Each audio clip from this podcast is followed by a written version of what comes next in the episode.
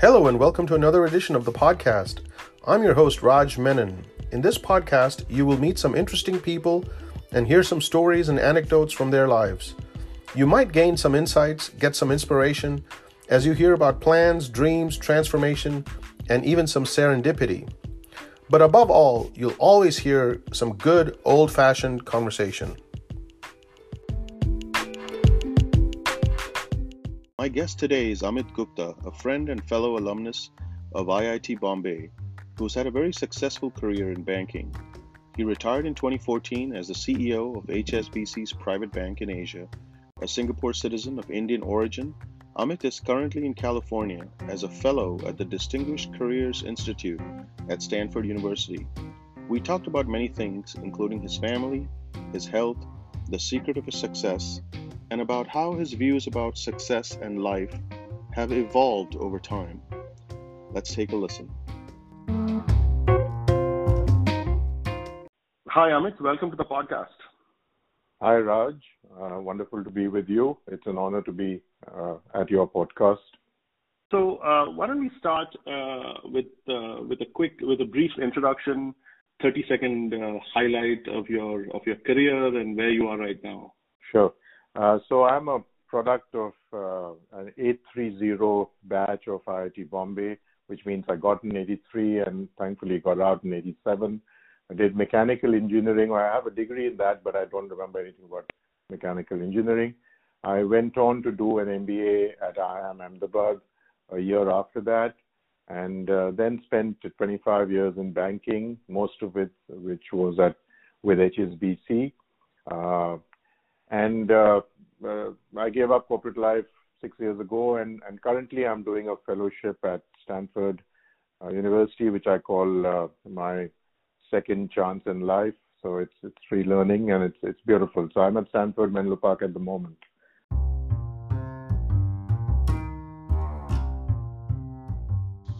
During one of his previous visits, Amit decided to take a coast to coast trip with his wife and older daughter to see and learn about America, making several stops along the way.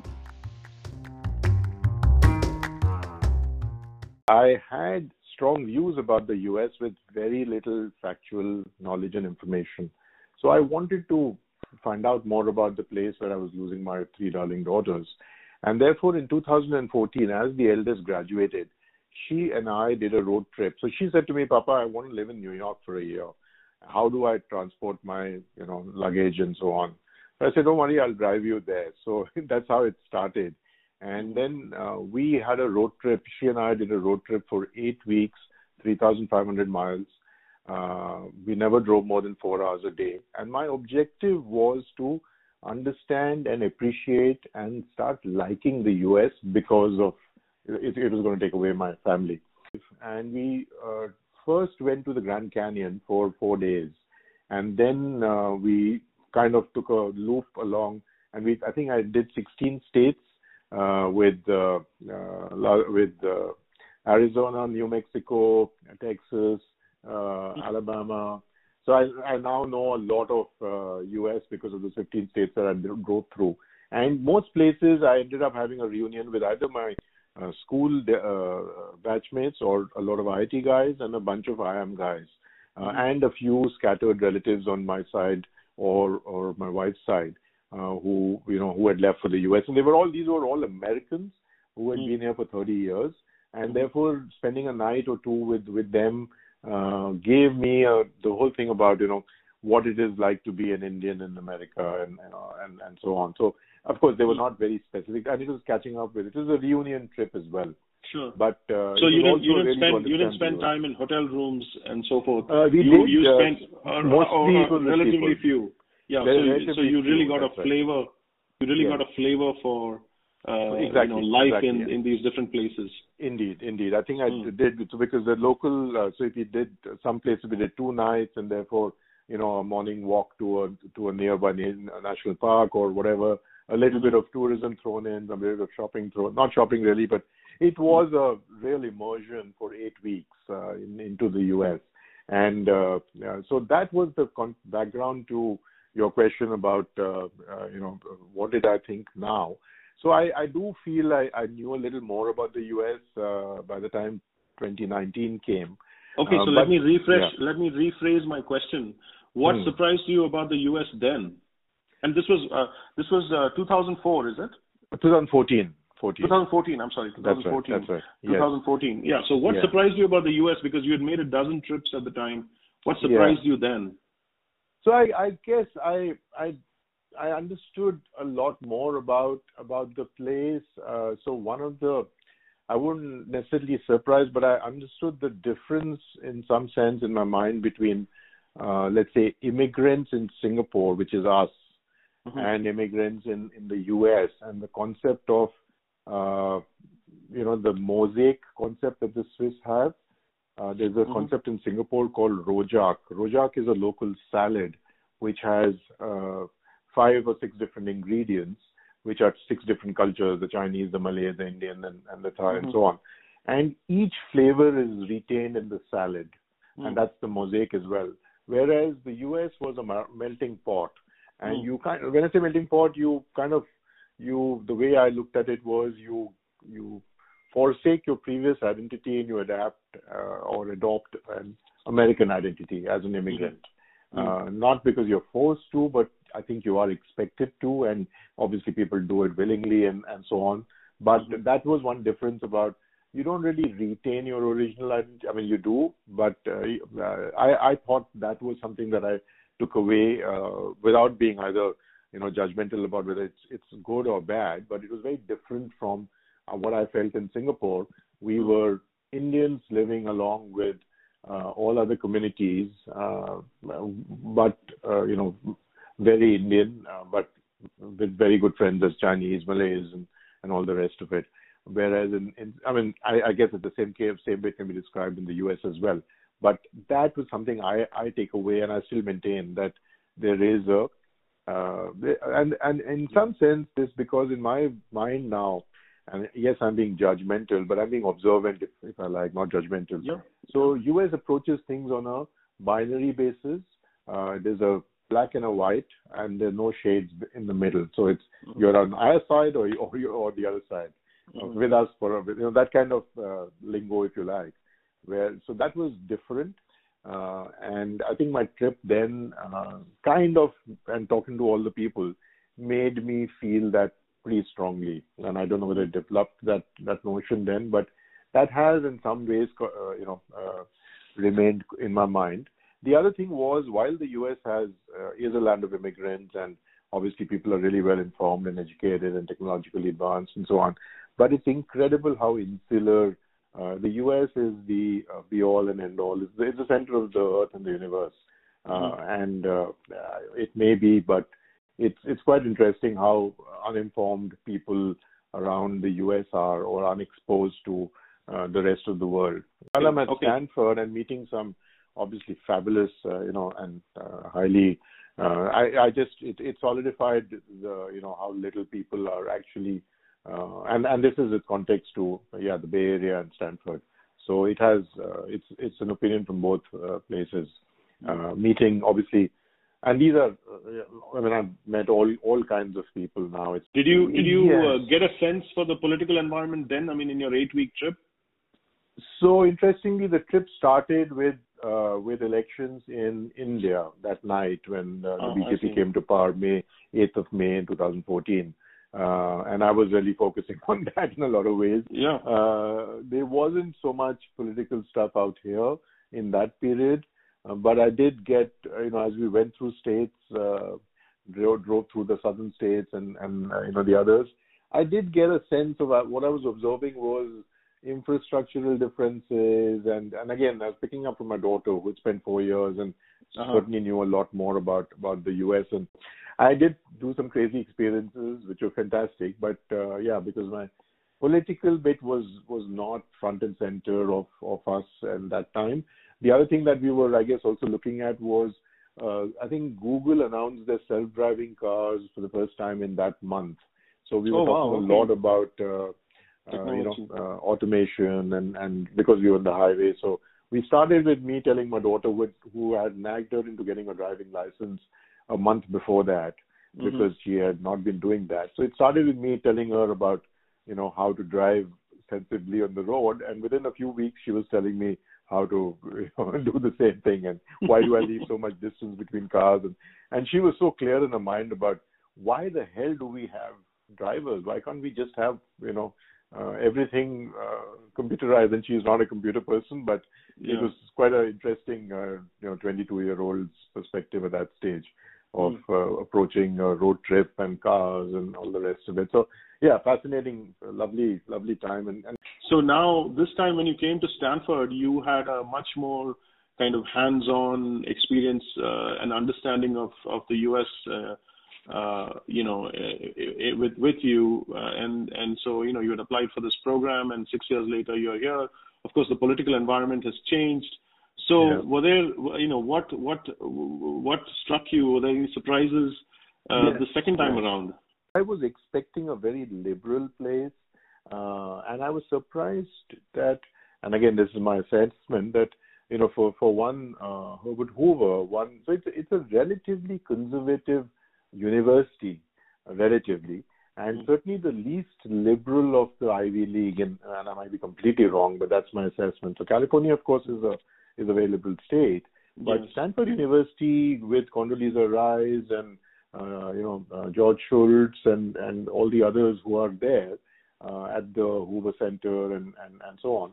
So I that surprised me. I had no idea that you know, for example, Herbert Hoover was a was a Republican president, and mm-hmm. therefore there's a little bit of conservatism around uh, Stanford. And as I said, I, I, might be talking complete nonsense, but it was mm-hmm. less liberal than than I thought and expected because I didn't know any better. Uh, well, perhaps so, my my my friends in uh, Texas may find it hard to uh, yes, hard to understand yes. how anything in California could be conservative. That's but right, uh, yeah. Uh, or or or or maybe maybe it's it's it's it's your assessment of how liberal liberal is. Uh, but you wouldn't you wouldn't really call yourself, or would you? Would you call yourself a liberal or a conservative, or a little bit of uh, both? I guess a little bit of both. Certainly economically conservative in a big way because I'm a big believer of markets, mm-hmm. having spent 20, 25 years in that. So sure. capitalism and markets-driven uh, capital allocation. I'm a big believer of that, but I'm also a very big fan of the Singapore system, which is a modified or a hybrid form of capitalism and socialism. It is uh, it's a beautiful, successful model of government-directed uh, capital. Uh, almost everything successful in the U- in Singapore is owned by the government. I mean, Singapore Airlines is the best airline in the world. It's run by the government, and but that's because the smartest people in the when I say smartest, I don't necessarily mean education, but you know, uh, IQ, EQ, and all the rest of it. They are drawn into public service and politics from school time, and then they get, uh, you know, sponsored to go and study in the best uh, universities overseas. They come back, and then very early they're drawn into, and uh, those who have become the most successful lawyers, bankers, doctors, surgeons, and so on, are then at the age of 35 and 40 drawn into the uh, the political party which which has been the ruling party for last 55 years, and therefore the best people in Singapore are running the government, and uh, therefore they I think is the right uh, because I believe market-driven allocation means that at the end of the day it's the best allocation uh, theoretically, and therefore uh, it it needs to work, and then there would be uh, you know creative destruction and it, it fails sometimes. And and then you restart. So there's a bit of survival fittest and all the rest of it. So I am a very strong believer of, of all of that. But the way I think Singapore and China and I think currently India has modified or is suiting these, you know, Western norms of there is a right and a left and there is a conservative and a liberal and there's actually a whole spectrum, uh, even for economic uh, stuff and for social stuff, which, you know, again, there is, uh, there is both. And uh, certainly from an Indian perspective, and and given the Hindu civilization and all the rest of it, uh, I I don't believe there needs to be a liberal brand or a conservative brand to uh, what one is. So I I don't know what I am. Uh, I just try and think I'm uh, empathetic and human enough and sensible. Do the right thing. You know, some very simple values I've, I've followed from from my parents and so on. And uh, yeah, uh, which is I why I guess would... I've been yeah sorry, go ahead. Some would call you a compassionate conservative, perhaps. Possibly, yes. yeah, uh, uh, that's what I do call Singapore. It's it's a uh, capitalist with a heart, and I think uh, you know Modi ji is a capitalist with a heart, and uh, and uh, a, a lot of uh, young, uh, globally educated uh, young folks, uh, you know, find it uh, very challenging and completely acceptable and competitive to actually go work in the government because you know, from a financial center point of view it's right up there from a wealth center point of view it's right up there from a legal uh, point of view it's right up there from uh, science and research and technology i i think ntu the the lo- and nus the local universities it's sure. tougher to get into them than mit and i believe mm-hmm. the the engineering graduates at nus and and NTU will give uh, the IITs certainly and, and many of the Ivy Leagues in the US a real run for their money in terms of caliber of students, the caliber of teaching staff, the facilities, and all the rest of it. So I think they're right up there uh, mm-hmm. because they they have they have believed in uh, you know the higher education in the US and, and the top universities in the UK and in France and Germany and are looking to borrow copy and reinvent from them. Uh, you know, mm-hmm. so so Singapore is, and but that's because of I think the strategic direction of the of the people at the top, not just yeah. So in the government, as in the executive branch and uh, the elected representatives. So the prime minister is the highest paid individual in the country uh, because his salary is pegged to CEOs of. I mean, he's not the highest paid uh, uh, in in the country, but his salary, which is probably two and a half, three million dollars, a year is pegged to CEOs of private sector. And which reason, is significantly, which is significantly more than what the U.S. president makes, for instance. Oh, indeed, indeed. And and yeah. the current yeah. foreign minister, for example, is a very fine. Uh, he was a doctor and a surgeon for a long long period. I think he's a Harvard Medical School, but I'm not sure. But uh, you know, so all of them, if you look at the entire cabinet, they're all very qualified in their own right, and and they're doing that as a public service and as a team uh, and they're doing it for the long term. They're thinking about the long term interests of the of the people there and the country. Mm-hmm. So it's a beautiful model which I think every country should ape, needs to ape, and uh, you know, uh, people say it's small, so it works. The model works. The scale does mm-hmm. not matter. It'll if, if people uh, and and there's no leakage, and uh, so it's it's yeah. I'm I'm a big one for very privileged to be a to be a Singaporean. That's how I think of myself as a Singaporean and an Indian. They're the two homes.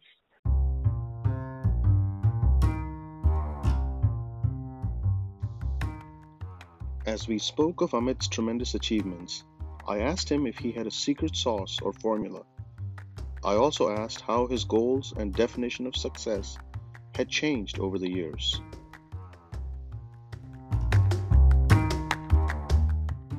The life learnings from there was always I have done that through my career after that. Always be with people better than you, and then then just to keep up with them, you will have to do things which will make you keep getting better. So I've followed that in in my sports, in my workplace, and and therefore this experience at Stanford currently, these 35 people who are around us, they're all amazing people.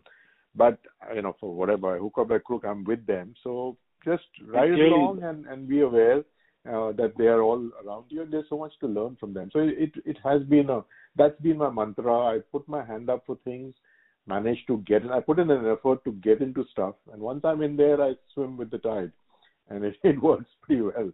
Okay. what did you think success was when you were 21 years old uh, you know at iit and what does it mean now? How how does that how did that change over the years you know, I, I never uh, thought, uh, and I've, I've, in the last year especially, I've kind of done a lot of uh, reflective reflections of thinking back of when we were back at 20, what did we think at 50, and so on. I, I never had either the ability or the uh, inclination, if you like, to think longer term and, and think these thoughts. So we were kind of just, uh, you know, so it was interesting. So at 20, 30, 35, I never, I always thought short term, almost uh, maybe a week or maybe a few weeks, and then worked on that basis, put goals and and work towards short term goals. At around 35, I think 2002 3, Uh, a quick story here where HSBC was kind of assessing to see if I would become a managing director and so on. And I went through this program, which was uh, up in uh, one bit in Hong Kong and another in Lon- London, where they were, like I said, it was a development center or an assessment center.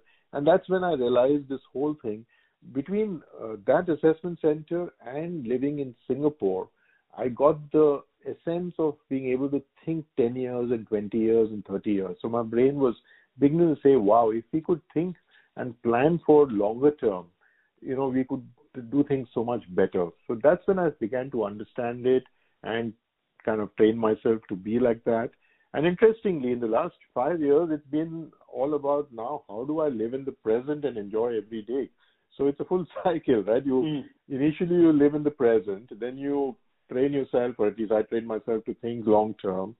But uh, but then you say life is more than about planning for goals and destinations.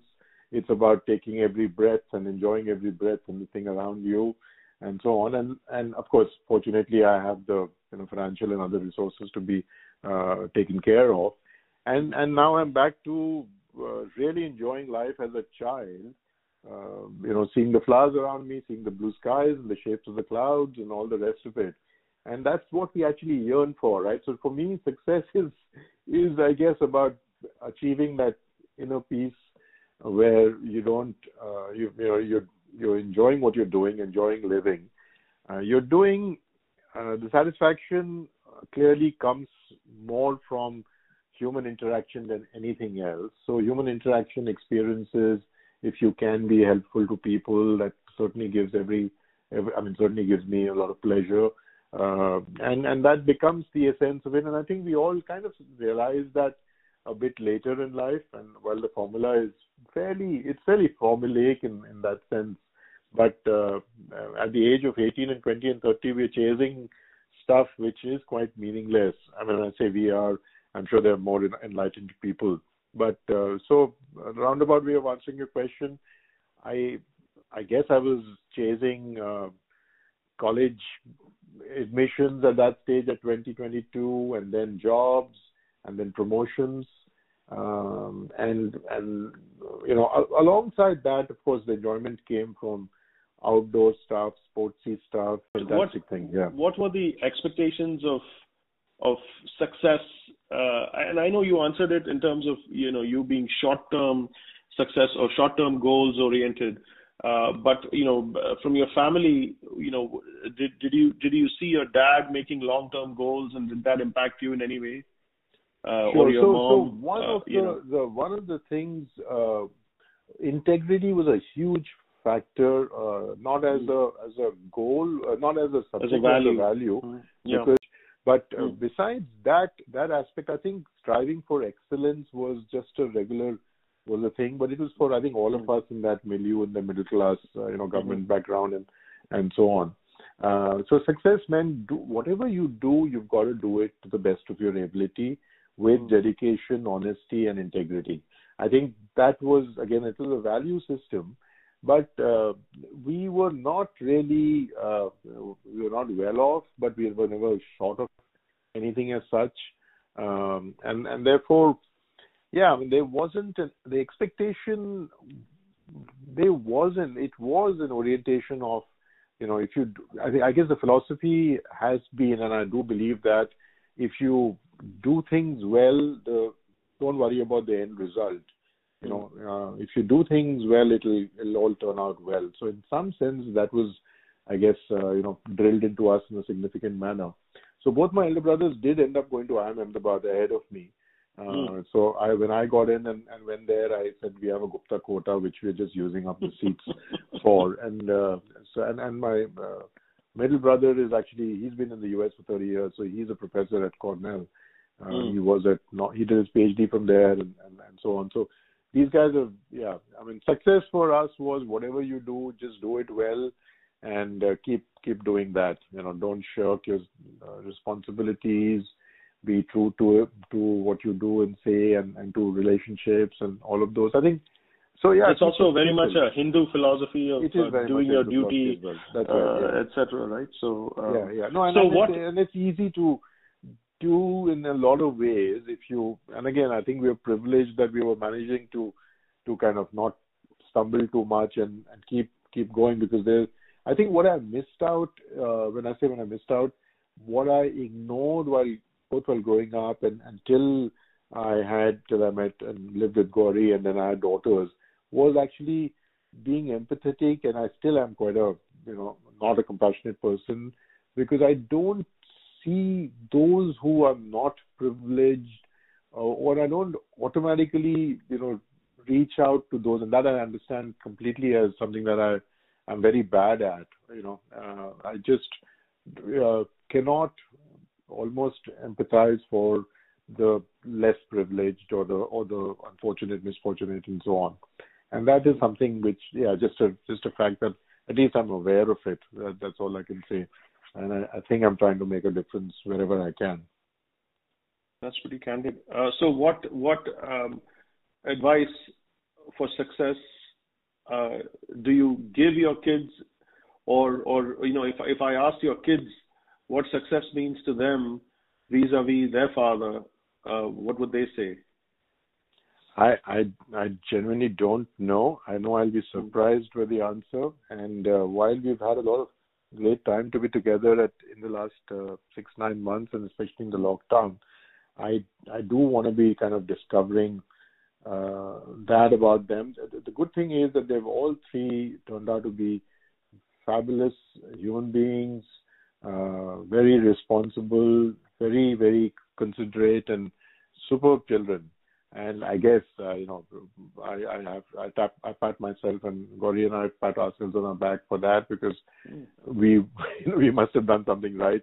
Although if you ask them, I don't believe we are uh, the model parents at all. We everything we do seems to be wrong, but uh, they, we must have done something right because I I kind of look at them. So I I don't know is the real answer. I think parenting is one of those things where it's crazy. You spend a lot of time and, and you get educated on so many things, but you do parenting just on gut feel. And it, mm. it could be a hit and a miss, and we're lucky that it turned out to be. Yeah, it's very instinctively, with of course the values and so on. So, uh, yeah. So just a quick example: our eldest daughter, in 2017, when I had my relapse of my you know cancer coming back, and it was a post-stroke period. I was in real uh, psychologically, mentally down, physically. Uh, Gauri was taking the the kids were all in the U.S. So she had just graduated from Columbia and was about to embark on a career. And she just in that phone call when I had just been told that my cancer had come back, within 20 minutes, and it was midnight for her in New York.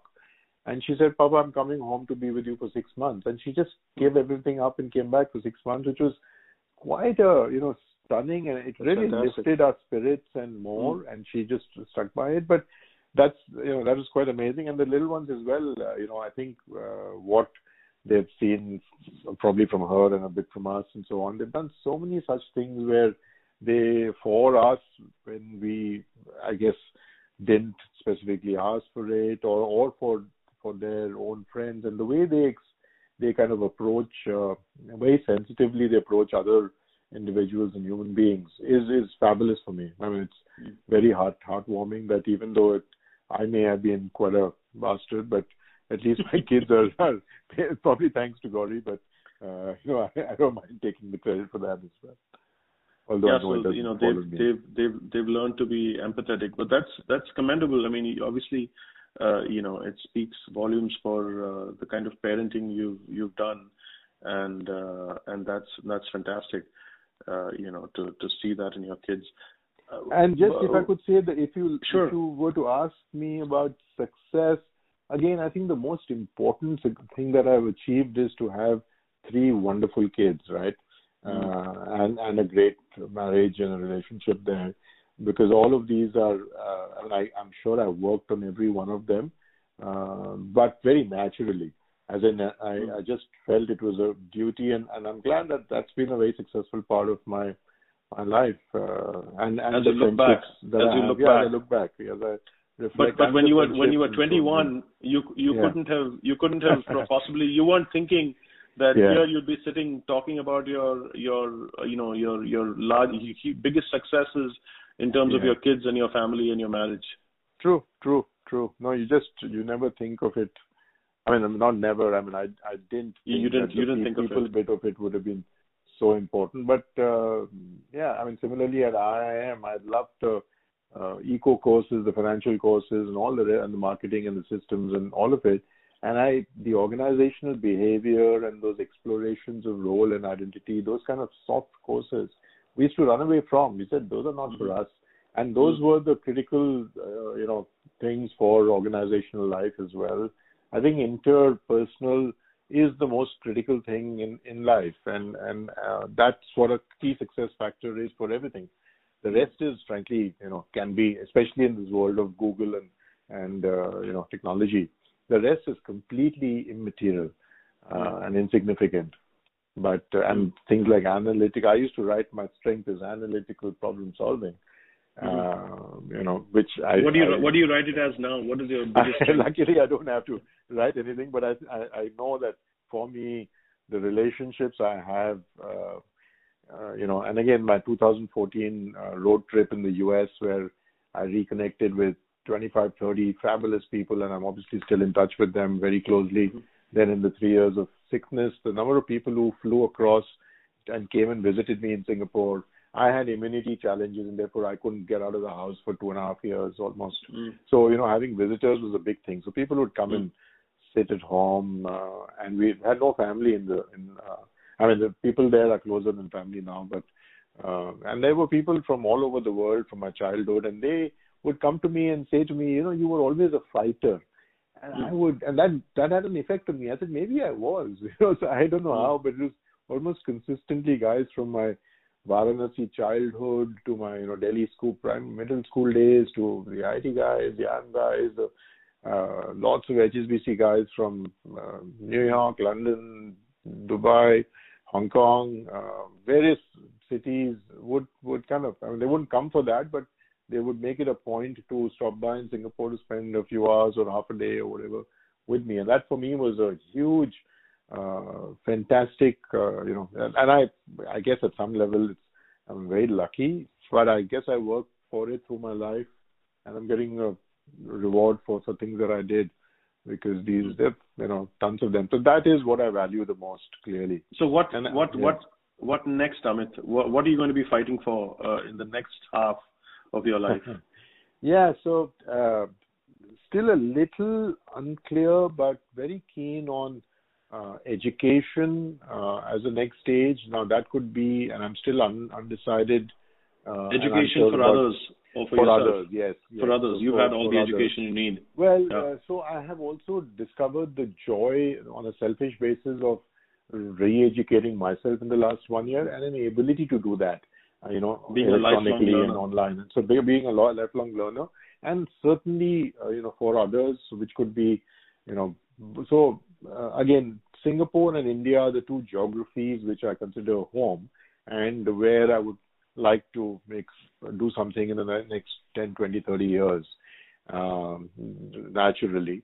And therefore, you know, between uh, teaching myself and related to public policy or other things, uh, that's that's what I want to do. Longevity uh, is the other bit in terms of, you know, uh, intergenerational concepts of intergenerational. So it need not be only for education for kids, but also what I have experienced in the last year two years about, you know, say for in Singapore and maybe back home in India as well, trying to do an ability, an ability to do something around longevity, health, education, adult education, and or kids. You know, so it's a very broad thing, but I, I have some ideas, some some kind of projects uh, which uh, initial stages, and I know you're you're involved in that. So we've we've talked about you know how we can exchange some of these ideas as we go forward. Uh, so that's the plan for the future. My immediate thing, again, very selfish, but uh, as soon as we get back to Singapore, I need to have my scan and make sure that the cancer hasn't come back. I don't believe it has, but that's that's just going to be part of my, you know. So therefore, it's there's that little hesitation to plan too much forward as well. Uh, but, uh, I, but that's I, I wish you the yeah. best in that. Thank you, thank you. Yeah, but yeah, there's lots to do, and again, I've I've learned so much in the last uh, nine months at Stanford in terms of getting the cobwebs out of the brain. The brain's opened up to uh, just ideas, ideas, ideas. So the, this area, this this environment has been amazing in terms of. I attribute it to the air and the water of the Bay. Why the Bay Area, the Silicon mm-hmm. Valley, and Stanford are such mm-hmm. amazing places. Mm-hmm. There's something out here which is magical in terms of you know creating this uh, ambiance and environment of entrepreneurship, innovation, uh, collaboration, uh, just excellence, all of these things, uh, which which is uh, really really you know so the ability to now link on with Stanford and continue to do things out here, which I would you consider would you consider moving here? No, no. Again, home is is Singapore and and uh, you know, and uh, India. So that's where uh, I, I just do. I have had this view that the future is in Asia for the century at least, uh, mm. you know, hmm. broadly speaking. And uh, while it's been a great uh, experience, one does feel like an alien out here. Um, mm. So, and again, it's been very welcoming and inclusive. I've made some very phenomenal friends in the last batchmates in the last uh, nine, 12 months. But uh, can't see. In in, uh, in, in what way? When you said feel like an alien, in what way? I I don't know. It I mean it it's uh especially I guess the events of the last three four months uh, are very disturbing in terms of the social you know uh, deep rooted. I mean every country has that and every society mm. has that, mm. but uh, because its society itself is uh, you know is not the society that I have grown up in. So I think between there is a difference between the Orient and the and the West in that sense. So I think the familial, the family structure of uh, and the parent family societal structure in India and Singapore are very similar and aligned in the Orient. And I think there's the Western. Um, so part of it is that. So there are various things. I think it's a it's a you know it's a it's a thesis by itself, and I don't mm-hmm. even remotely try and say I understand it, but I have ideas about uh, you know uh, why they're quite different, um, and again, I could be wrong, but I don't. I I knew when we were leaving a year ago, a lot of friends said, "You're never coming back," and uh, now they're still surprised that we are going back. But Gauri and I have never, even for a day, even when it looked like the kids might be here, and even now they they might be here in the future. Don't know, and, and frankly, we don't. I don't advise them, and if anything, I before the virus, I was advising them to stay on here for a longer period because I think it's a great place for youngsters uh, you know, to make the first few years of their life, especially. But uh, yeah, we've also reached the stage where we realize there's no point trying to be near the kids. Just we'll be close enough, both technologically and otherwise. We've done whatever we could. Now mm-hmm. we make our own lives, and, and they'll they'll hopefully they will stay close to us in terms of you know their hearts, and they they got to they've got to fly away. It's and give no them wings, trying to chase them. Yeah, they've they've given them wings and at that stage of life. So yeah, that that's what the future is looking like around Singapore, uh, doing things in Asia. But of course, you know, the world is very, very strongly connected. So the, this, this, I think, opening up the branch at Stanford, which we've done, managed to do with our lots of connections and you know, understanding how the university works, so I can continue to take courses on at the university for years and years. Mm-hmm. Uh, so uh, it, it's a beautiful new chapter branch that's got opened up, but not for permanence.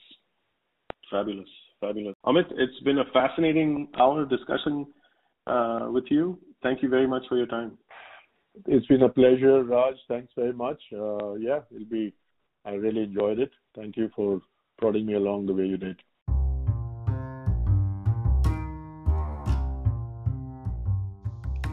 You've been listening to my conversation with Amit Gupta a graduate of IIT Bombay, as well as the Indian Institute of Management, former CEO of HSBC's private bank in Southeast Asia, and now a fellow at the Distinguished Careers Institute at Stanford University. Thank you for listening, and I hope you enjoyed it. I certainly did.